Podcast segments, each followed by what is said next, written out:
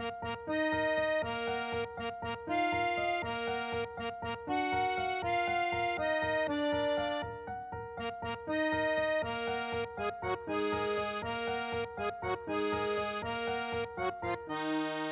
I'm Benjamin Light. And I'm Marcus Sparks.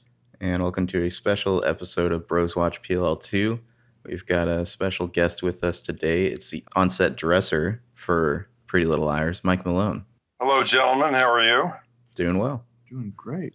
Nice to talk to you. I love your IMDb. Like, your credits are amazing. So it's a treat for us to talk to. Yeah, it's an interesting IMDb page, I have to say myself.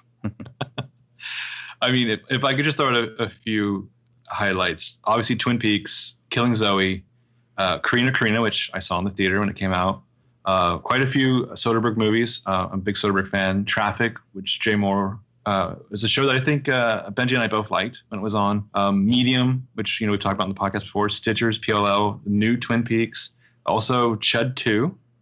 Oh, yeah. Chud 2. And then... You've been in some of these projects, too. You've had cameos or roles, which fascinates me. I mean, technically, you helped George Clooney rob a bank. You've Correct. You've had your own, Scientology-like religion in a Soderbergh movie. Correct. Yes. It's pretty impressive.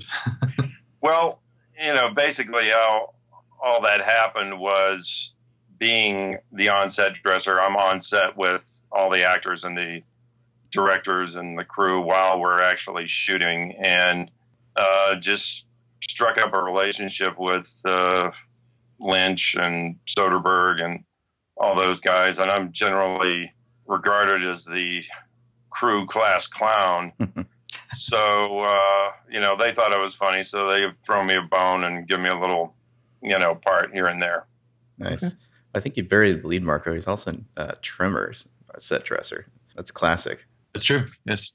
That was, that was my first big movie, and it was non-union. Actually, the original Twin Peaks was non-union. Hmm. And got on it, and we were up in Lone Pine, California, which is, do you know about Lone Pine? No. It's just down the mountain. Yeah, just down the mountain from, what's the highest point in the 48 contiguous states?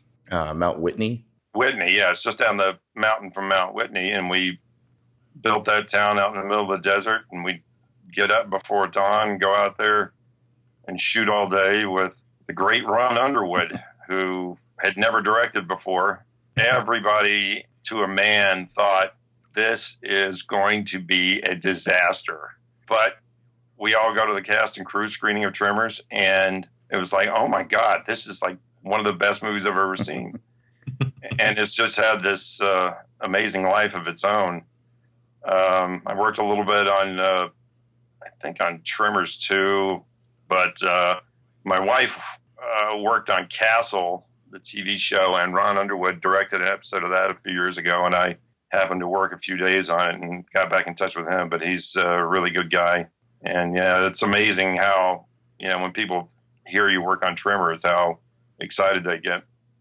I mean, great cast, great crew. We had a blast, and but it was one of those days where you have to shower at the end of a day of work as opposed to before the day of work, because you are just covered in desert.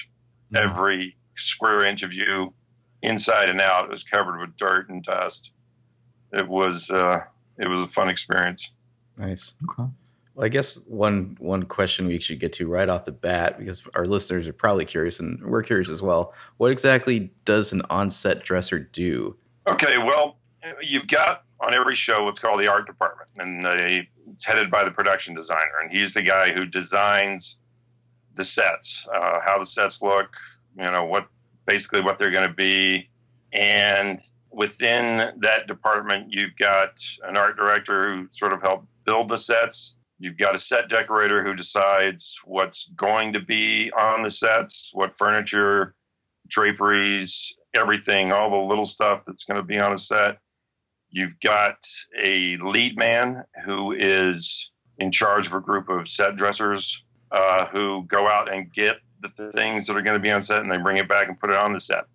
Now, I am a set dresser, but I am the only person in the art department who is with the shooting crew. I show up with the shooting crew, and I have to keep the set looking the same no matter which angle we look at. Because if we want to put, if we're in Spencer's great room and we want to put the camera where the island is, we got to get rid of the island.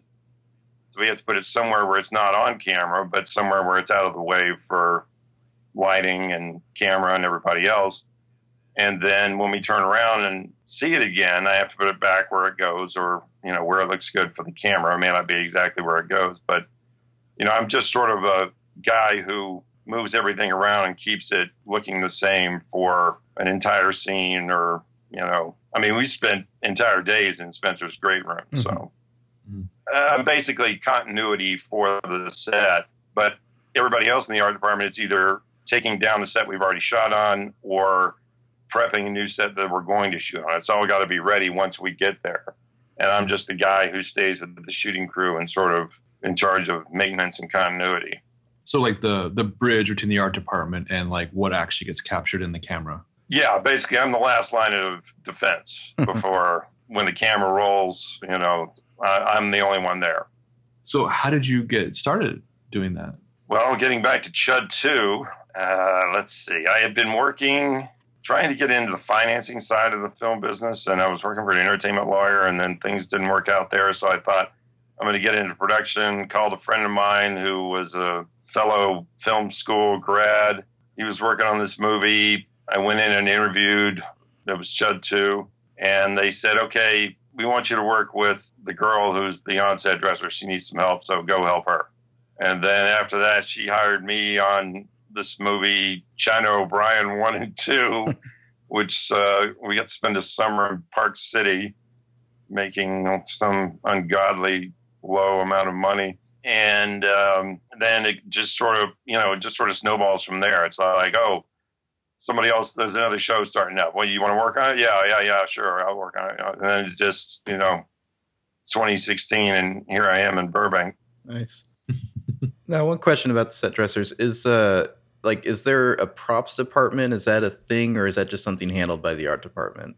Well, props is technically sort of on their own, but they are under the umbrella of the art department. But basically, props are anything an actor is picking up or holding or anything else, like purses or kind of the realm of both wardrobe and props. Okay. Yeah, all the phones are props, glasses, I'm trying to think, computers, you know, anything, all food, anything they pick up. Basically, anything an actor touches. Mm-hmm. And picks up, becomes a prop. And yes, they are part of the art department, and they work closely with me. They help me out a lot.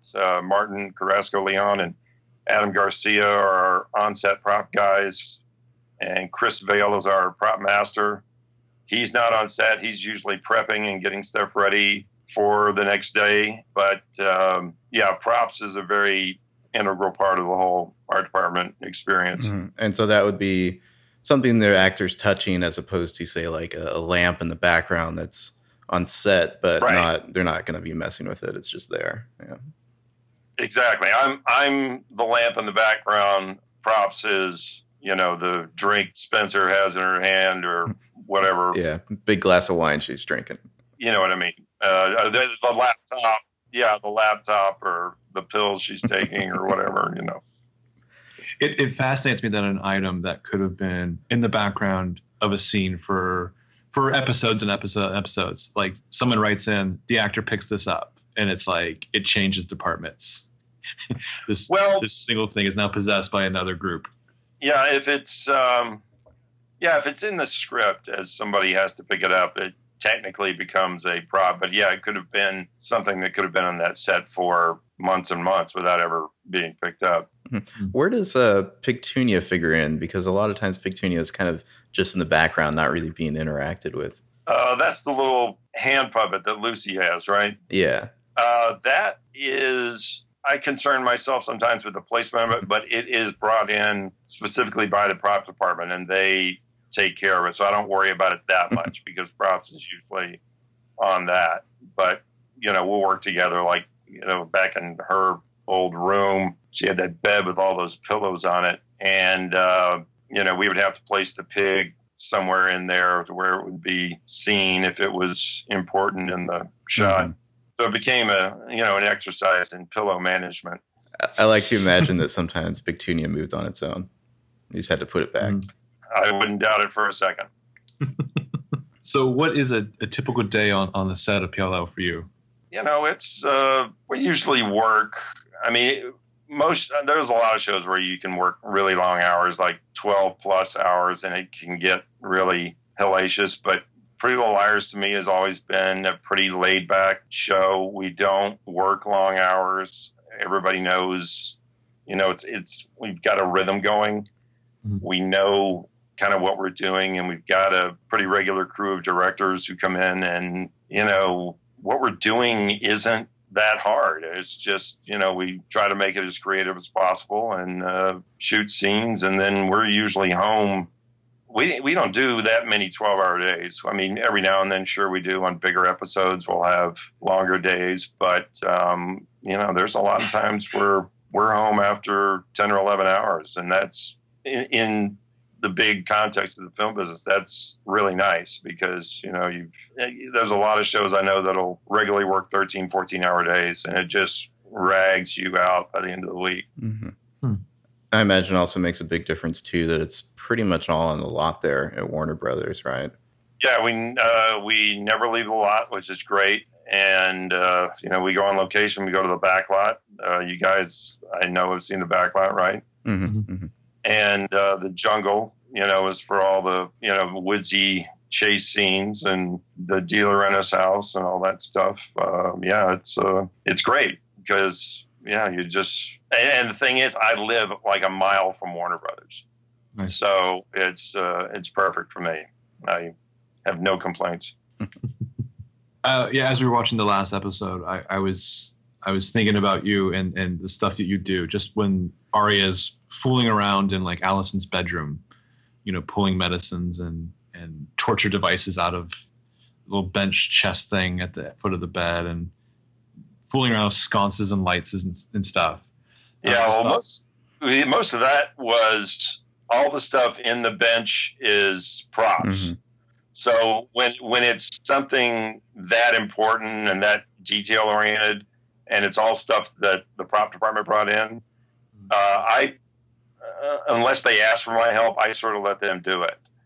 Now, if we have to move the bench out, certainly the bench is my responsibility. But, when we're looking inside the bench and dealing with all those things you were talking about, and the key and the light and the sconce, that's all props. And I let them do it. If they want and ask for my help, I'll certainly give it to them. I had a question about the Spencer's barn set. Has that expanded, or is it just that they're shooting it differently? Because it seems huge. Like, we've gotten these angles where you can see like the ceiling and different rooms and whatnot.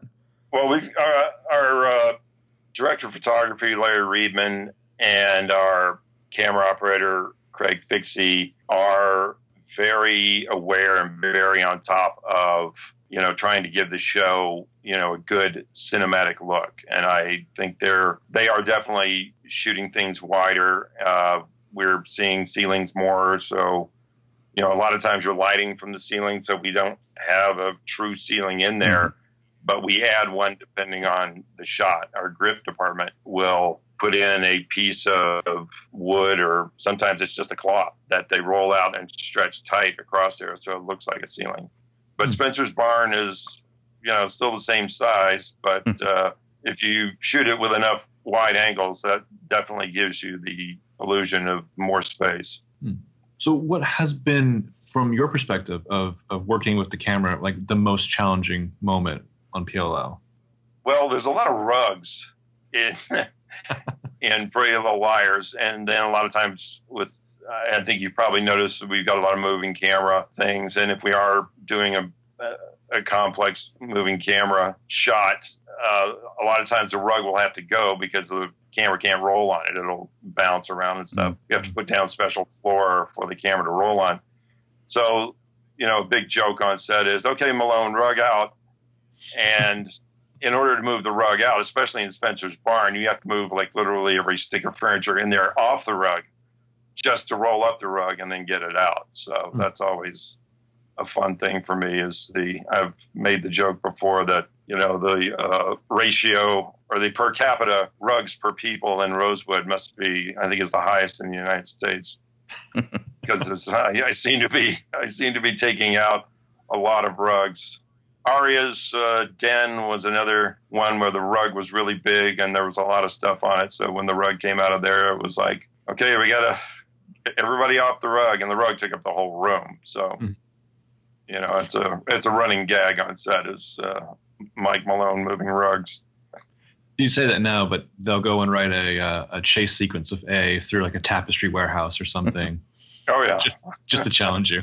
I wouldn't doubt it for a second. Anything and everything can happen on that show. Do you have one set in particular that's a favorite of yours to shoot on, or just favorite in general? I'm a big fan of Spencer's Great Room. We call it, or I call it, Spencer's Merely Adequate Room. Because it's a constant. I mean, my first day on Pretty Little Liars was season 4, episode 1, and that was where we were shooting. Yeah. It seems to be always like the most popular start an episode set, and it's lasted throughout the 3.5 years that I've been on the show now. Mm-hmm. So, yeah, I would say Spencer's Merely Adequate Room. So does your particular job start at any point during pre-production, or is it solely in the production phase, the shooting crew? No, I mean, everybody on the crew gets a script and you know what's coming, but I stick strictly with the shooting crew. I don't do any prep or wrap. I mean, at the beginning of the season, they'll give me a day's worth of prep, and I come in and just bring my kit full of tools and stuff like that, but I'm not involved in location scouts or stuff like that. I mean, the art department gives me detailed plans of the set that are essentially blueprints, and I use those, to kind of glance over. But, I'm pretty much just with the shooting crew. I'm sort of a department of one. Many people have called me a department of one. Yeah, I've noticed we've had a few shots this season where they're really moving through the whole set, like in Allie's house or in like Spencer's barn. We're kind of all in one shot moving through the whole thing. Does that take extra work to prepare something like that? Just because you have less walls you can take out and that sort of thing. Exactly. I mean, that's precisely it. I think, it's the whole effort to, I think, give it a more cinematic feel. And, the more you see, the less that we can move for lighting or, it just makes it more challenging all around, because you've got to, be more creative about where you're going to put lights and where you're going to put, anything really. One of the reasons we have Craig Fixie as our camera operator is that he is a Steadicam guy. So I think he started as our camera operator on the 5th season, and it was so that we could at any point go to a Steadicam, have a Steadicam standing by and use it if we needed it. Because usually having a Steadicam is something you got to plan a few days in advance. But with Craig on board, we have one all the time just in case. I mean, because the director might rehearse a scene and realize, okay, well, maybe the best way to do this is with Steadicam. So we know that we always have one standing by now. Yeah, and that way you guys don't have to lay down like dolly track or stuff like that. You can just have them move right in. Yeah, Steadicam. I'm sure you guys have seen one before. It's a harness that a cameraman wears that has a series of gyroscopes that smooths out the steps and makes the shot look smooth. A dolly is, big 600-pound thing where you wheel around and you have to put it on track or, plywood to give it a nice smooth feel. So it doesn't look like, oh, they hit a rock or something else, that. I mean, didn't Soderbergh film with a lot of Steadicam?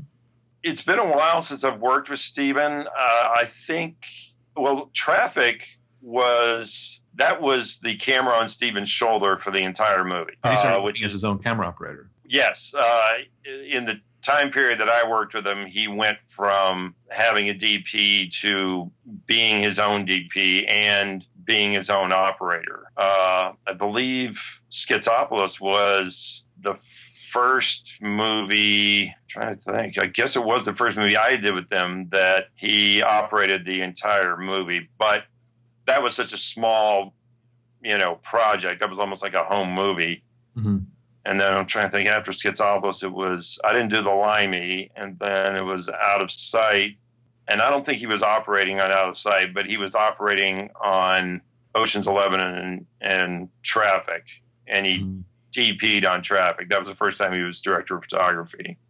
He's just got such a grasp on the filmmaking process and what all goes into it that he just feels that if he's doing it himself, that, you know, it just gives him more, for lack of a better term, control.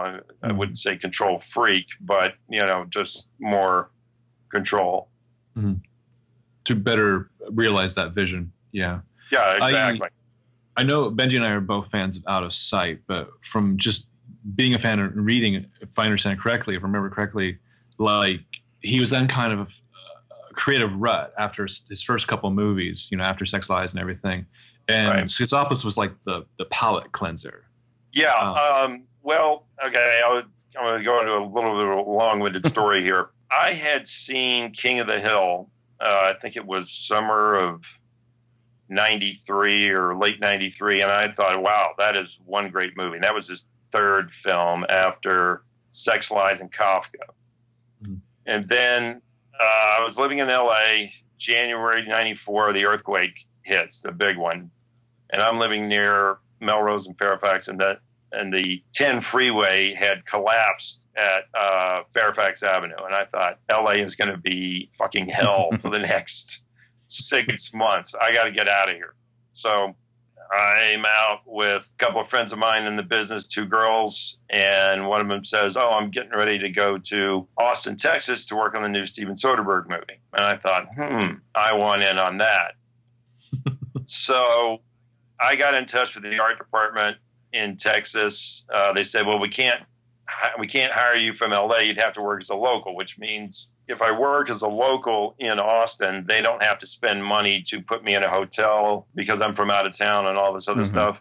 Mm-hmm. So I offered to work as a local. And here's the weird thing is that apparently it came down to me and another guy for the job of on-set dresser. This was The Underneath, Peter Gallagher and, Allison Elliott and Bill Fickner, and came down to me and another guy, and the girl who ran who was the art department coordinator on that movie said, oh, come on, this guy worked on Twin Peaks, the original Twin Peaks. And so that's how I got the job. So I go down there, hit Austin, Texas in like February of 94. Friend of a friend of a friend, I was able to rent out a studio apartment for, I want to say 3 months for like $200. Wow. This guy who was like a local, you know, rock and roller who knew a friend of a friend. And I went down there and stayed in his studio apartment. He moved in with his girlfriend for a couple of months. And yeah, it was great. And then while we were doing The Underneath in Austin, Steven, I think that's when his quote unquote creative malaise was settling in. He said he and I became good friends because we have kind of similar senses of humor, and I was always around the monitor cracking jokes and stuff, and we got along. And he said to me and some of his other regular crew that he'd been working with for years that he wanted to do something on the weekends, this kind of crazy little goofball thing he wanted to do on the weekends. Mm-hmm. Never materialized while we were in Austin. We usually spent our off days, and we only had one off day a week. Usually when you're on location, you shoot 6-day weeks. We would play softball, so as a crew. So about, 6 months or so after The Underneath, I get a script in the mail, and it's Schizopolis. And Steven's like, you know, here's what we're going to do. And it says on IMDb that there was never a written script for Schizopolis, but there was. I mean, it was very loosey-goosey, but there was a written script because I remember reading it in my apartment in L.A., and I remember laughing out loud hysterically by the end of the first page. So, because it starts with, if you don't understand this, it's entirely your fault. Yeah. No. That part with Steven up on stage answering questions was only added after he took it to Cannes, the Cannes Film Festival, and it did not get the best reception. As you've both seen it, I assume. It's kind of. I don't think I've gotten Benji to watch it. No, not yet. Okay. It's a sort of obtuse experimental comedy. And if you can't quite get on its wavelength, you're not really going to enjoy it. But the reception at Cannes wasn't that great. And Stephen sort of went back in and added that bookending part about him up on stage answering questions. That wasn't part of the original stuff we shot. Okay. So when you're shooting on location there, how does your job change? I imagine they still need you to move stuff around, but it's not typically sets anymore, right? Yeah, it's well, a lot of times on location, you're first of all, you can't take out walls, obviously, and there are plenty of times on shows where you're on a location and you're shooting in, like, say, somebody's private house. And the art department has gone in ahead of time and taken out all the homeowners' furniture and put in their own furniture. That's what the other set dressers would do, is that they would go in there, take everything out, and put in what they want. And then, again, I show up with the camera crew, and I'm just responsible for what we're doing the day we're actually shooting. So my job really doesn't change other than the fact that, you know, we're somewhere else besides a studio. Can't punch a hole in the wall, yeah. Right. Or we might build a fake wall. We did that on the new Twin Peaks, where we were in a somebody's private house and we had to have some sort of a wall gag, and we would put in a fake wall that we could do anything we want to, but it seamlessly matched the rest of the house. So there's that famous story about Orson Welles like digging a hole in the ground or the floor of the set when shooting Citizen Kane. Would that be something a set dresser would facilitate there to get a shot? It would depend on how big a job digging a hole was. We have a very hardworking and enthusiastic grip department. And a lot of times, for a big project like that, if there's they're in charge of moving walls. And if it's a big project where they want to put the camera someplace unusual and it involves a lot of that kind of stuff, the grips will usually take the lead on that. Cool. So I have just one last Schizopolis question, which is, what is it like going from being crew to actually being part of the cast? Well, the thing is, the crew was only 5 people. Now, I know you guys have been to the Pretty Little Liars set. We have a makeup trailer, a wardrobe trailer, trailers for the actors, trailers for production. We have, offices and space and all this personnel. On Schizopolis, it was Steven Soderbergh, Paul Ledford, his usual sound mixer, David Jensen, a longtime friend of Steven's who was Elmo Oxygen in the movie. He's an actor. He's a grip. He's an electrician. He's one of these jack-of-all-trades guys who's a old friend of Steven's from Baton Rouge. We had John Hardy, Steven's producer at the time, who had discovered him and basically produced Sex Lies and all of his movies up until the last Oceans movie, and me. And it was the 5 of us, and we shot it all with this old, I believe it was a Mitchell camera that Steven had bought, and we had what's called a Lowell light kit, which is basically stuff you'd use at film school in the late 70s or early 80s, just these really basic small lights and a few fluorescent lights. And my rent-a-car on Schizopolis was actually the grip jug, but everybody did their own wardrobe. Steven kept track of his wardrobe per whatever scene it was in. We didn't have a wardrobe trailer. We didn't have wardrobe people. We didn't have makeup. We didn't have hair. It was just the 5 of us kind of making this little experimental comedy. And it's still funnest filmmaking experience I've ever had. Okay. Just every day we'd get up and just say, okay, let's go shoot this today. Okay, well, who can play this part? It goes, well, okay, I know somebody. Okay, and then we'll call somebody, and then we'd go over and spend the day shooting it. We ate lunch at one of 3 different places, Burger King, this other diner in Baton Rouge, famous diner in Baton Rouge, or this something street market that had sandwiches, and we would eat kind of like the same thing every day. And then, we'd be home, and then we'd, goof around, and then we'd get up the next morning and go do it again. And we'd shot for, I don't know, probably about 2 or 3 months in Baton Rouge, just doing all this silly stuff. And the thing is, without that huge number of people, you know, it just gives you so much more freedom to do stuff. Mm-hmm. So you've mentioned old Twin Peaks, new Twin Peaks. What's it like working on the original show and coming back to this return? Well, the original show was a, you know, kick in the pants. It was one of my first jobs. I sort of fell into it. They shot the pilot up in Washington, I think the entire pilot up in Washington. And then when they announced it was going to series, they said it was going to shoot down here. And Patty Norris, the late Patty Norris, the extremely talented production designer who would do wardrobe and production design, art department for most of David's movies, said, you know, you can't shoot this show in L.A. And so she didn't do the L.A. portion of the show. As I said, the pilot was in Washington. The bulk of the show, the 29 episodes, were all in L.A., and I got the job as the on-set dresser in L.A. with a completely different art department, some of whom I knew, some of whom I didn't know, and was able to be on the show for, you know, both those seasons, and it was great. You know, all these super talented actors. We have just this really interesting bunch of directors. Diane Keaton directed an episode. Caleb Deschanel, the famous director of photography, directed a few episodes.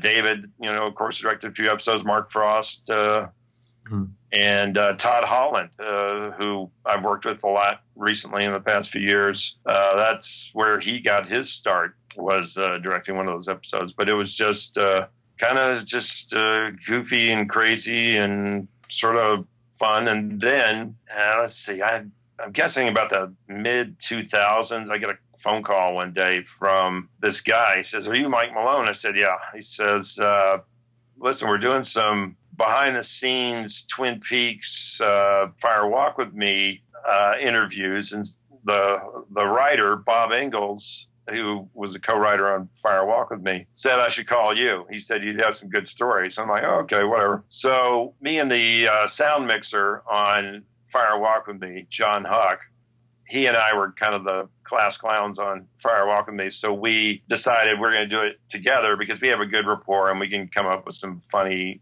banter. And so this guy shot us and interviewed us for some behind-the-scenes stuff. And he said it was for a French DVD release that they were going to do. And I thought, okay, whatever. Send me a copy. Yeah, great.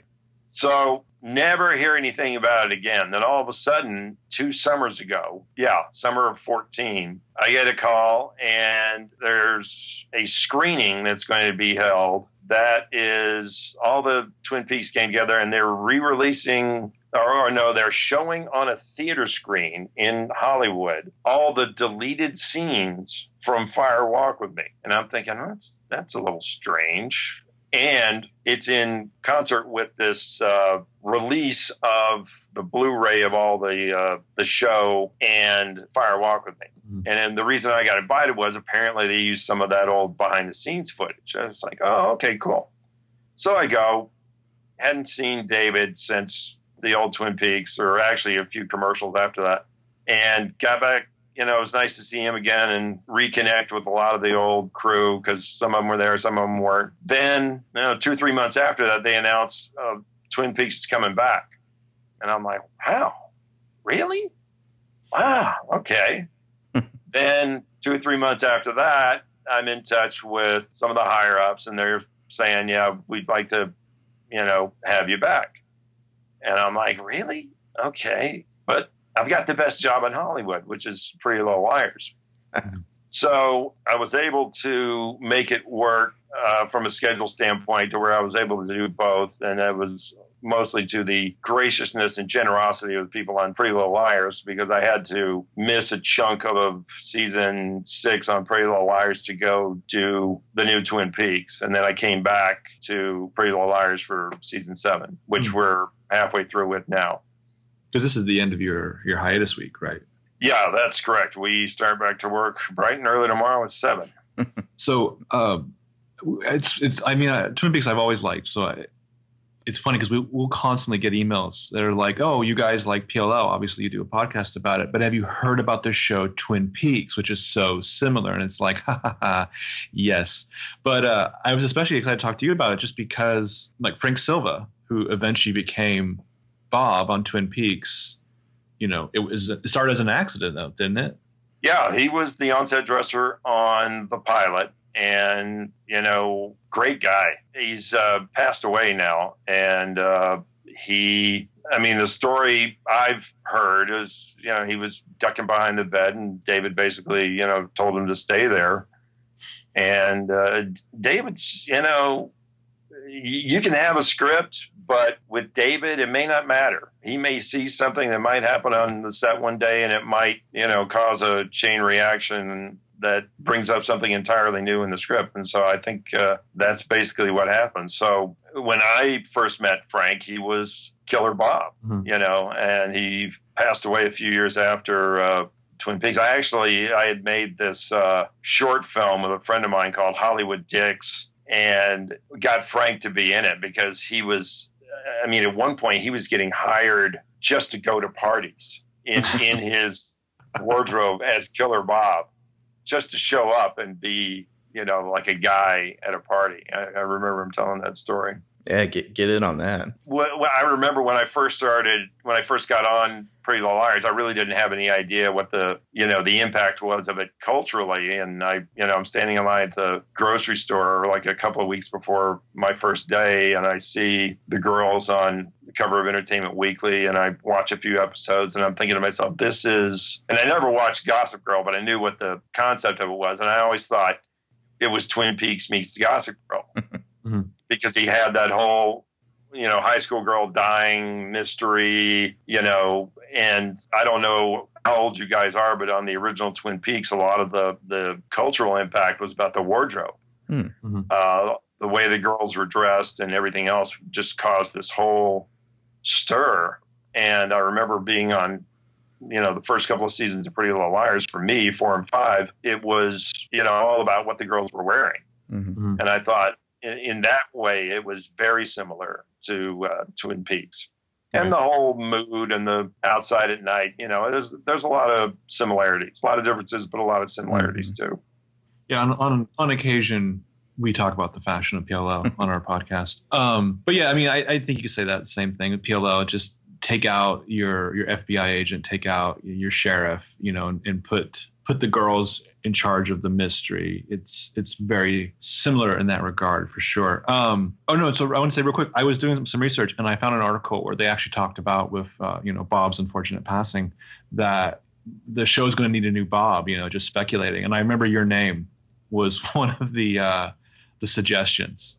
Oh, whatever website had come up with these people who looked a little bit like Frank Silva. And then you were one of the suggestions. Well, I appreciate that. I don't know if you guys have noticed, but you know, the crew and the cast have been announced for the new Twin Peaks. Yeah. And if you notice on the cast list, I am on the cast list. Oh, okay. But that's all I'm going to say at this point. But you have previously played an FBI agent in Twin Peaks, though, right? Yeah, that was I can tell that story. It was the opening scene where we meet Chet Desmond, Chris Isaac, who's great. Love Chris Isaac. He's such a great guy. Amazingly fun to work with. And it was the whole scene where it looks like there's a prostitution ring being carried out on a school bus. I think that's how it worked. And it was just Chris Isaac alone with these guys, a couple of hookers, and all these kids on the bus screaming. And I whispered in our script supervisor's ear, Corey Glazer, who's very, very close to David. She's done almost all of his stuff, and she's just a godsend. I said, you know, it looks like Chris Isaac's going to need some help. And she smiled at me, and she whispered over to David. And David, who always carries around a megaphone, he goes, "Malone, Huck, you're in the FBI." And John Huck was the sound mixer. So we quickly go to wardrobe, put on a couple of dark suits. I think I was wearing actually one of Kyle MacLachlan's old suits. That was back when I was skinny enough to fit in one of Kyle MacLachlan's old suits.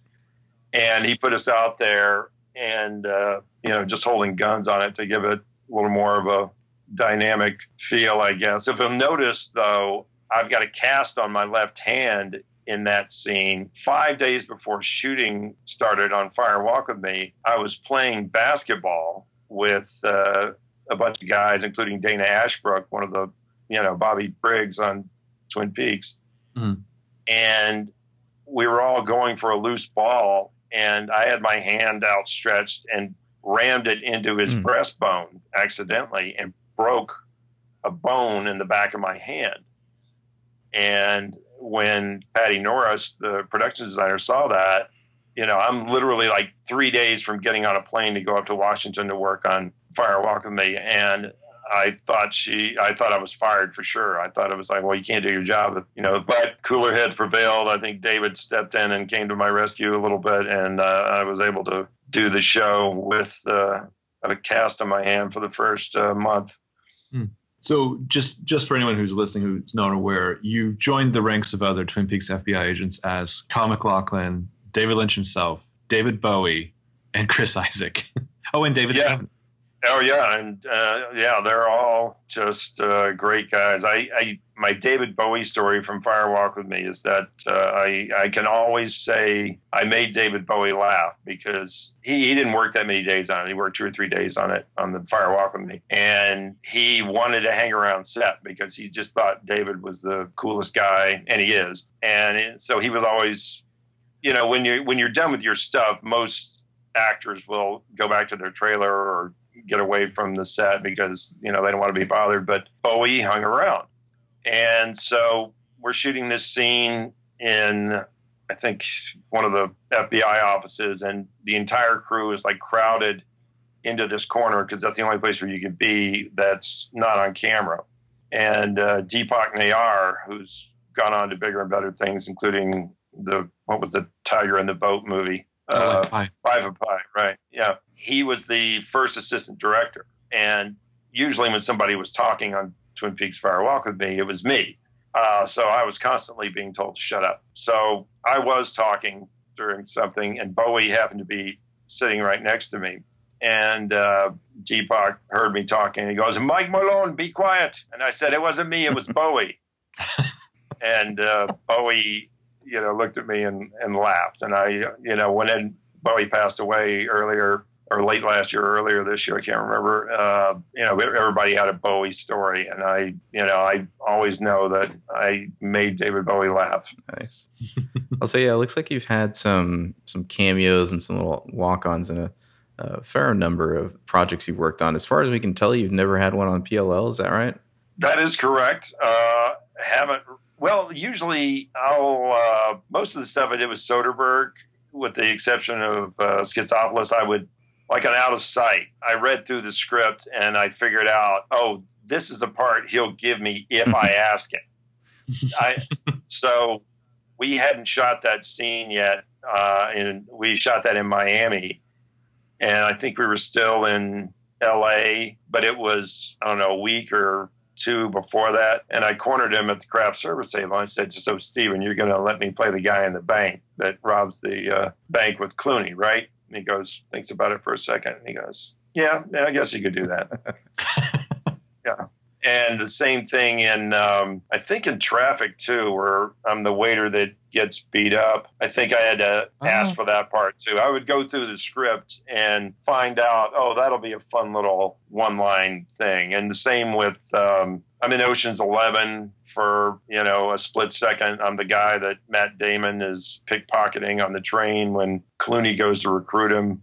Oh, yeah. Mm-hmm. I actually had a line with that, and I still get residual checks. But if you go back and watch the movie, it was music over it now. But, you know, I don't care as long as the residual checks keep coming. And in the new Twin Peaks, when I read the script, I saw, you know, what was going to be the perfect Mike Malone cameo and openly campaigned for it.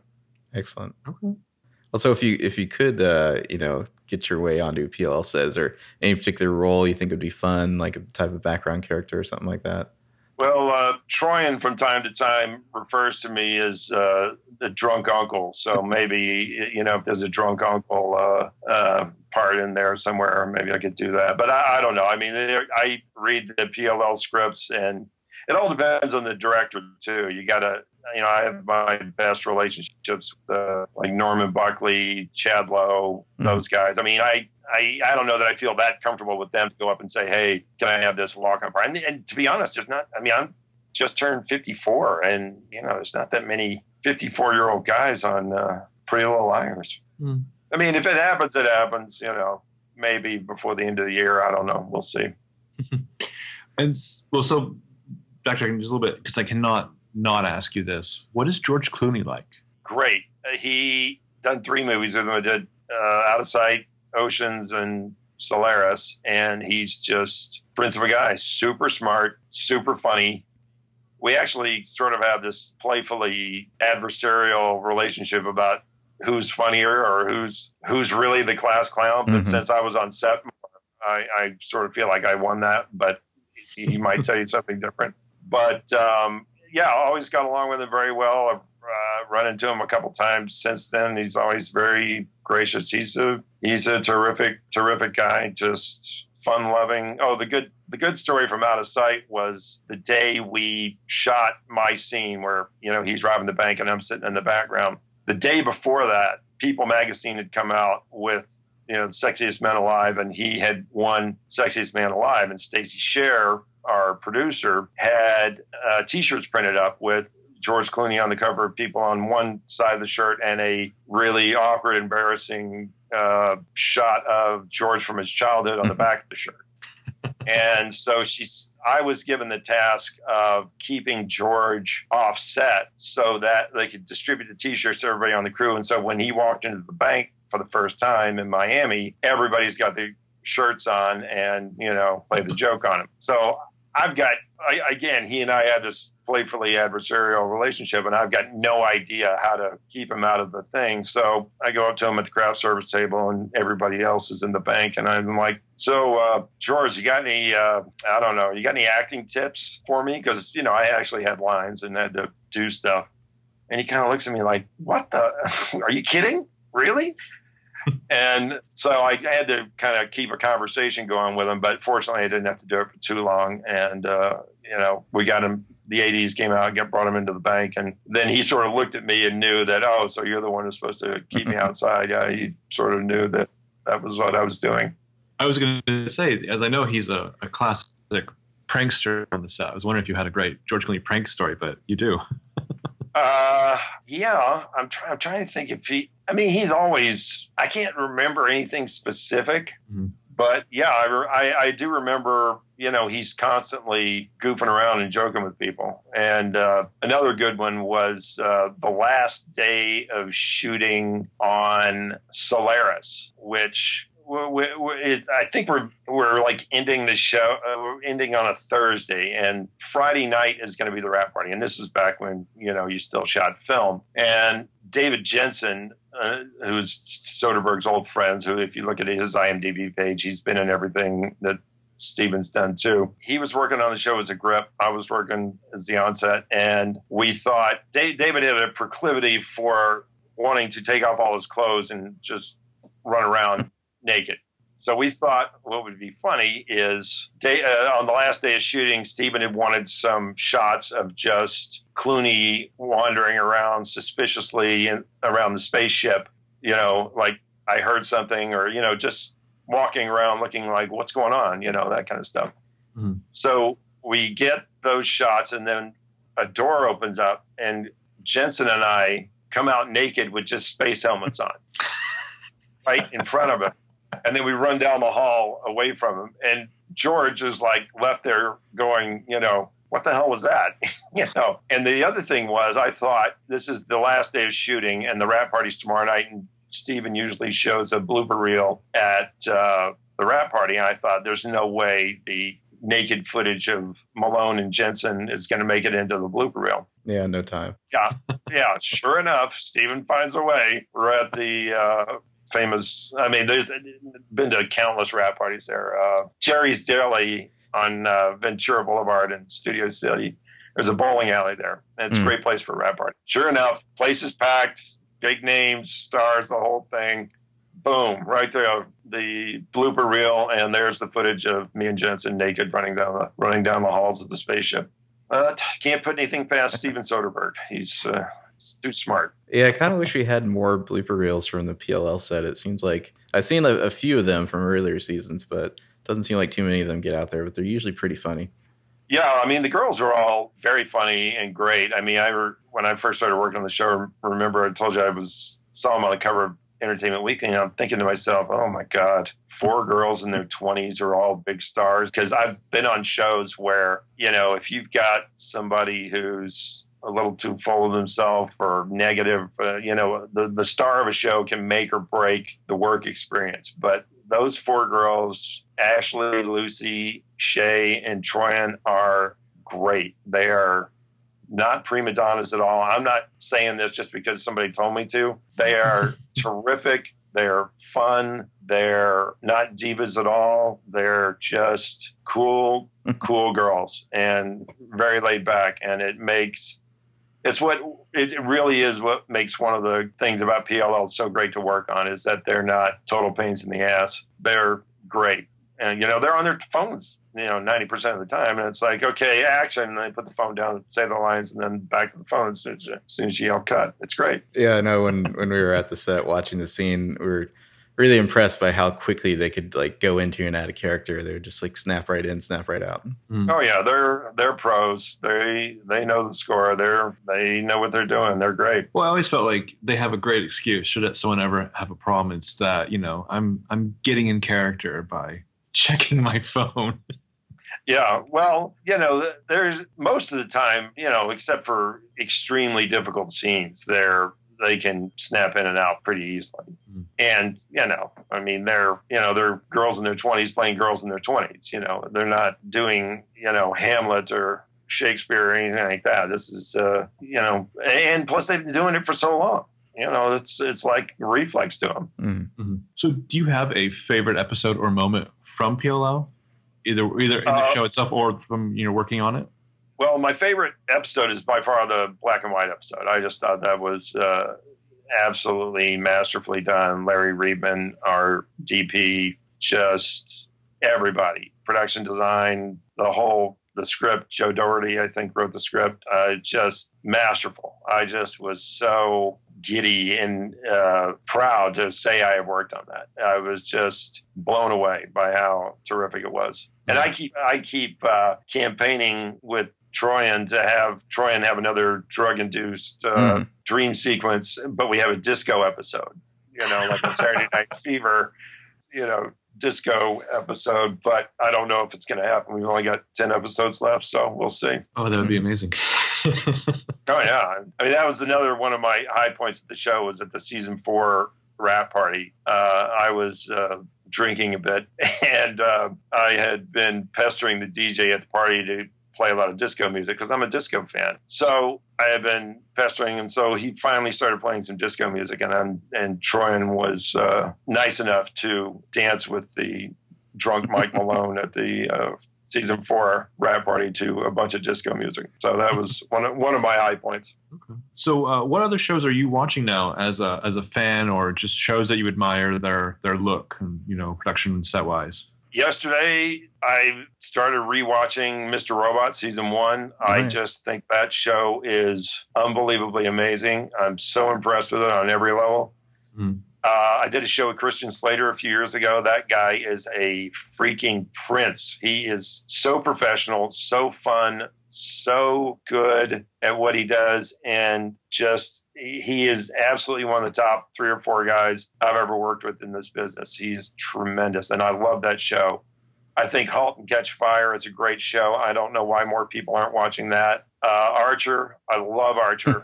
Just blows me away. Modern Family still continues to impress me. I don't see how they keep the quality up on that show, because it could easily drop off, but they continue to keep it at a high level. I'm so impressed with it.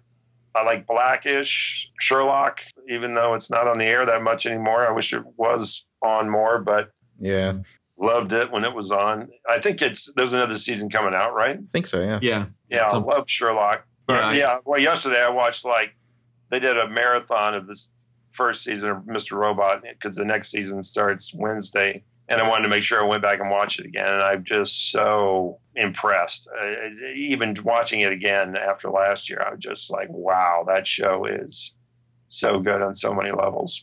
It's funny, because literally right before we started talking to you an hour ago, we were talking about the last scene of Mr. Robot and our admiration for BD Wong, and just excited for that show to return. Yeah, it's great. I think I got through 6 episodes up until late last night, and I'm going to watch the last 4 today. Awesome. Yeah, it's truly, truly an impressive show. We ask this question of everyone we get on the show. I always want to say, if you could do any sort of spin-off of PLL, anything you'd want to see, and what would you want that to be? I think Spencer doing a Mary Tyler Moore type show in Washington, D.C., just like a total multi-camera sitcom. Oh, yeah. Just where she, is a single career gal, making her way in Washington, D.C. And complete with drug-induced dream sequences. Yeah, the highs and lows of Spencer Hastings, Disco flashbacks, yeah. Yeah, exactly. Why not? So what would your dream project be to work on? Oh, that's another whole hour. I wrote this script years ago that, geez Louise, it's just, it was so close to getting made so many times. I had Nick Offerman interested in playing the lead. I had Neil Patrick Harris interested in playing the lead. I had Soderbergh on board as a possible exec producer, presenter type. It's just... Actually, what's weird is that it's sort of resurfaced, and my producer on it has gotten back in touch with me, and he says he may have an avenue for it. But it was, I could almost start a blog about how not to make a movie, because we had just so much bad luck happen trying to get it off the ground. But, it's still a script I wrote and believe in and think would be a great script. It's just somebody else's with some money has got to believe it too. Mm-hmm. That's the key to any filmmaking is, you can get 80 people telling you how great the script is, but if nobody's willing to write a check, you're sitting at home. Yeah. I was listening to the Script Notes podcast recently, and I thought they had an interesting point about how you have to differentiate between the people who really like what you're doing and the people who actually want to cut a check. Because they're not all the same people. It's crazy. I mean, we, I've sat there in meetings with Soderbergh and money people who, seemed like they were. We thought it was going to be a go, and then just shit happens, and it doesn't happen. Mm-hmm. But like I said, it may be rearing its head again, and having gone to film school, I've always try to keep something written that's. You can show around, because you just never know. Mm-hmm. Well, you got to have a script in Hollywood, right? Yeah, exactly. Everybody's got one. Believe us, we know. Oh yeah. I thought for sure you were going to say that you were going to try to get on the this potential Buckaroo Banzai show. I'm a huge fan of Buckaroo Banzai, and I thought, even when we were doing Ocean's 11, Soderbergh brought up a good point. He said, if you're going to remake something that was bad. The original Ocean's 11 is damn near unwatchable. Yes, true. Mm-hmm. It is horrible. And Steven, that's one of my favorite of Steven's movies. Even though it's it's basically a confection, it is slick. It moves. The music's great. The look's great. Everything about that movie to me, I think, is top notch. And I'm not just saying that because I worked on it. I've worked on plenty of stuff, and I'm not going to, just because I work on it doesn't mean it's good. Mm-hmm. But Buckaroo Banzai to me was always something that I liked and loved. But you go back and watch it, and there are things that you sit there and you say, oh, that would be better if you just had a little more money, a little more slickness, a little more, whatever. And I thought, I don't understand, with all the rebooting that's going on, why doesn't a studio jump on that? Because to me, if you redid Buckaroo Banzai right, got the right stars and money and everything, it would be a sci-fi Ocean's 11. Mm-hmm. And then I read, I don't know, a month or two ago about how Kevin Smith had directed this episode of The Flash mm-hmm. that everybody loved. And apparently MGM, who have been holding on to the rights for Buckaroo Banzai for years, approached him about a reboot. And he said, well, yeah, I'd love to do it, but, you know, let's do it as like a 10-episode where you do redo the first movie as a 10-episode, and then you do the announced but never made sequel as the second season. Mm-hmm. 10 episodes. Yeah. And I'm not that big a Kevin Smith fan. I love Clerks and I love Chasing Amy, but I think everything else he's done is crap. And him personally, he's always struck me as kind of a boo, but I don't know. I mean, maybe he's not, but he's enough of a fanboy that if he got a hold of Buckaroo Banzai, I think he would treat it with the proper amount of reverence to, you know, do it and do it well and, you know, reboot it in a proper fashion. I mean, even Soderbergh years ago on set was saying, oh yeah, I'd love to do a Buckaroo Banzai sequel. I mean, he would never, you know, go to MGM and say, do it. But I think, you know, if they came to him, I think he'd do it. It always seemed like a much more accessible Doc Savage to me, like a much more interesting audience. Yeah. Yeah. Like I said, sci-fi Ocean's 11, you get a bunch of big stars, ensemble cast, rock and rollers. You got comedy, you've got sci-fi, you've got, I mean, it had a great tone to it. It's just a great movie. And I hate most of the reboots that are done, but I think that would be just a prime candidate for something. Yeah, that's why I've always thought they should redo Soylent Green, because that movie is pretty terrible, but the concept is kind of a classic. I always thought that would be a good choice to remake. Yeah, you'd have to really ramp up the action. I mean, I heard a couple of years ago, wasn't it announced that Nicholas Winding Refn was going to do Logan's Run with Ryan Gosling and, you know, ramp up the violence a little bit. Because, you know, that was one of the great things that I thought about Drive is you've got, you know, these long, slow, languid scenes. And then all of a sudden there's like this out of nowhere over-the-top violence, you know, and to me it really worked. And I thought if you really slicked up Logan's Run, you could really have fun with that too.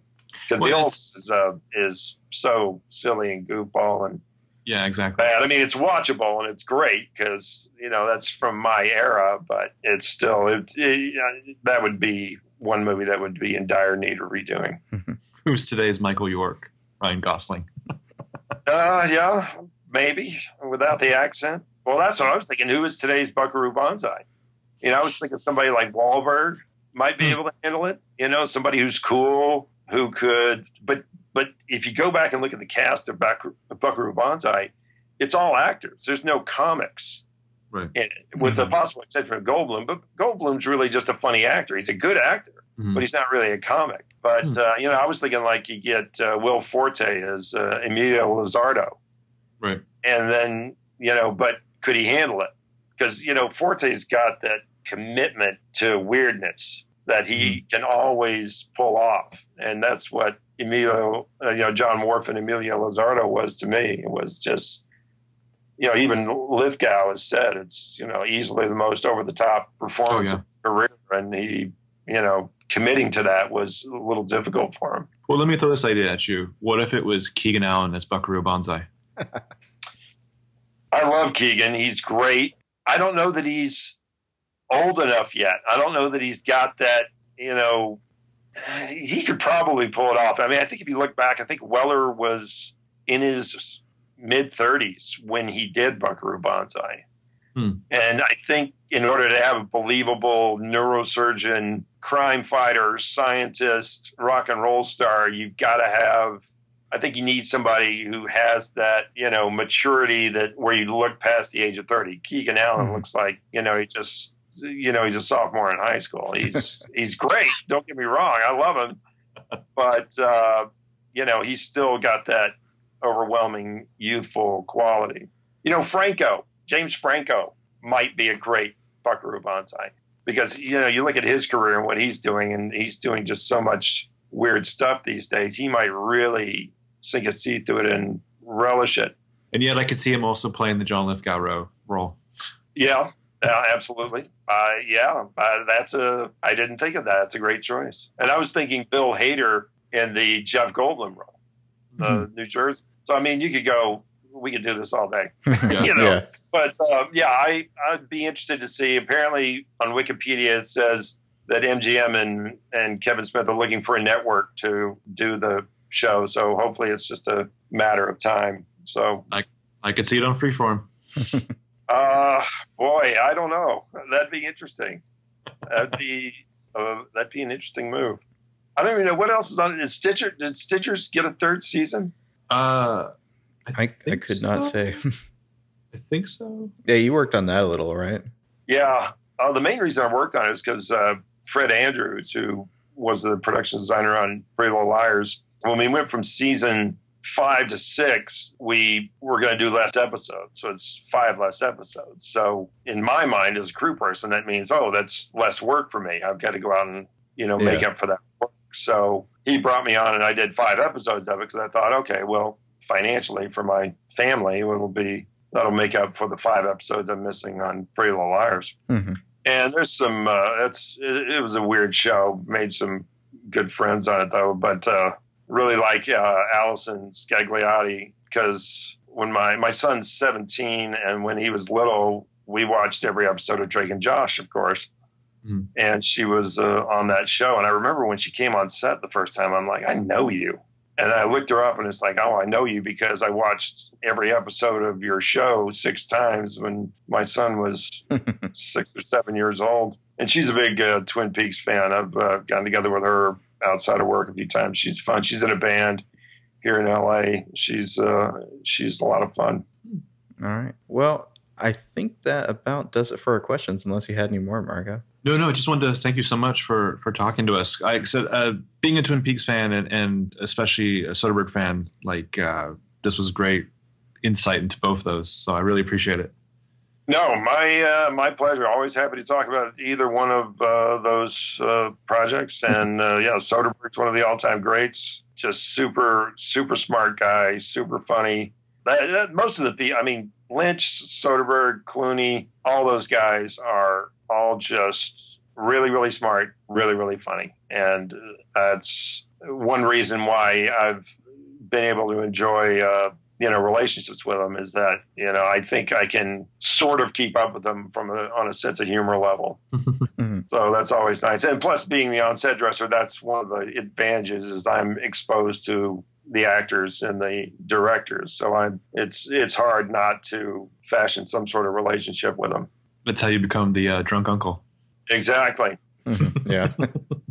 But yeah, I really want to thank you for joining us. That was a lot of fun. Have fun and good luck on the PL set tomorrow. I know you guys are just coming back from hiatus. Counting down those last 10. Oh yeah, it's gonna be great. I'm not sure where we start tomorrow. I know it's on stage 7, which means probably Spencer's Barn's on stage 7, and Lucas's Loft is on stage 7. No, interesting. That's always a fun set. Are there any sets that you miss? Like, I know they had to tear down a few. Any sets that you miss that you wish they were still there? I sort of miss Hannah's Kitchen. I don't miss Lucy's bedroom or Aria's bedroom, because that was just always tough from my standpoint, being purely selfish. I think Norman Buckley mentioned that was a hard set to shoot on. Yeah, it was just, you know, it was the only one that actually had a real working ceiling on it, a hardwood actual ceiling on it. And it was just, you know, this long skinny room where it was difficult to stage a scene in there. And it was just, you know, heavy stuff and not that many ways in and out, and 99 times out of 100 you'd have to put the camera in the doorway, and, you know, everything in there was heavy, you know, so I'm always associating it with having to, you know, move stuff around. So we're just going to assume that Pictunia is trapped in that bedroom for all time. Yeah, I'll have to ask the prop guys tomorrow what happened to her, because she hasn't been around this season yet, has she? I don't think so. Not yet. Yeah, I haven't seen her out and about. So you know, we'll see. I'll figure it out. There we go. All right. Awesome. All right. Well, thank you again. Okay. Bye-bye. Thanks, man. Bye-bye.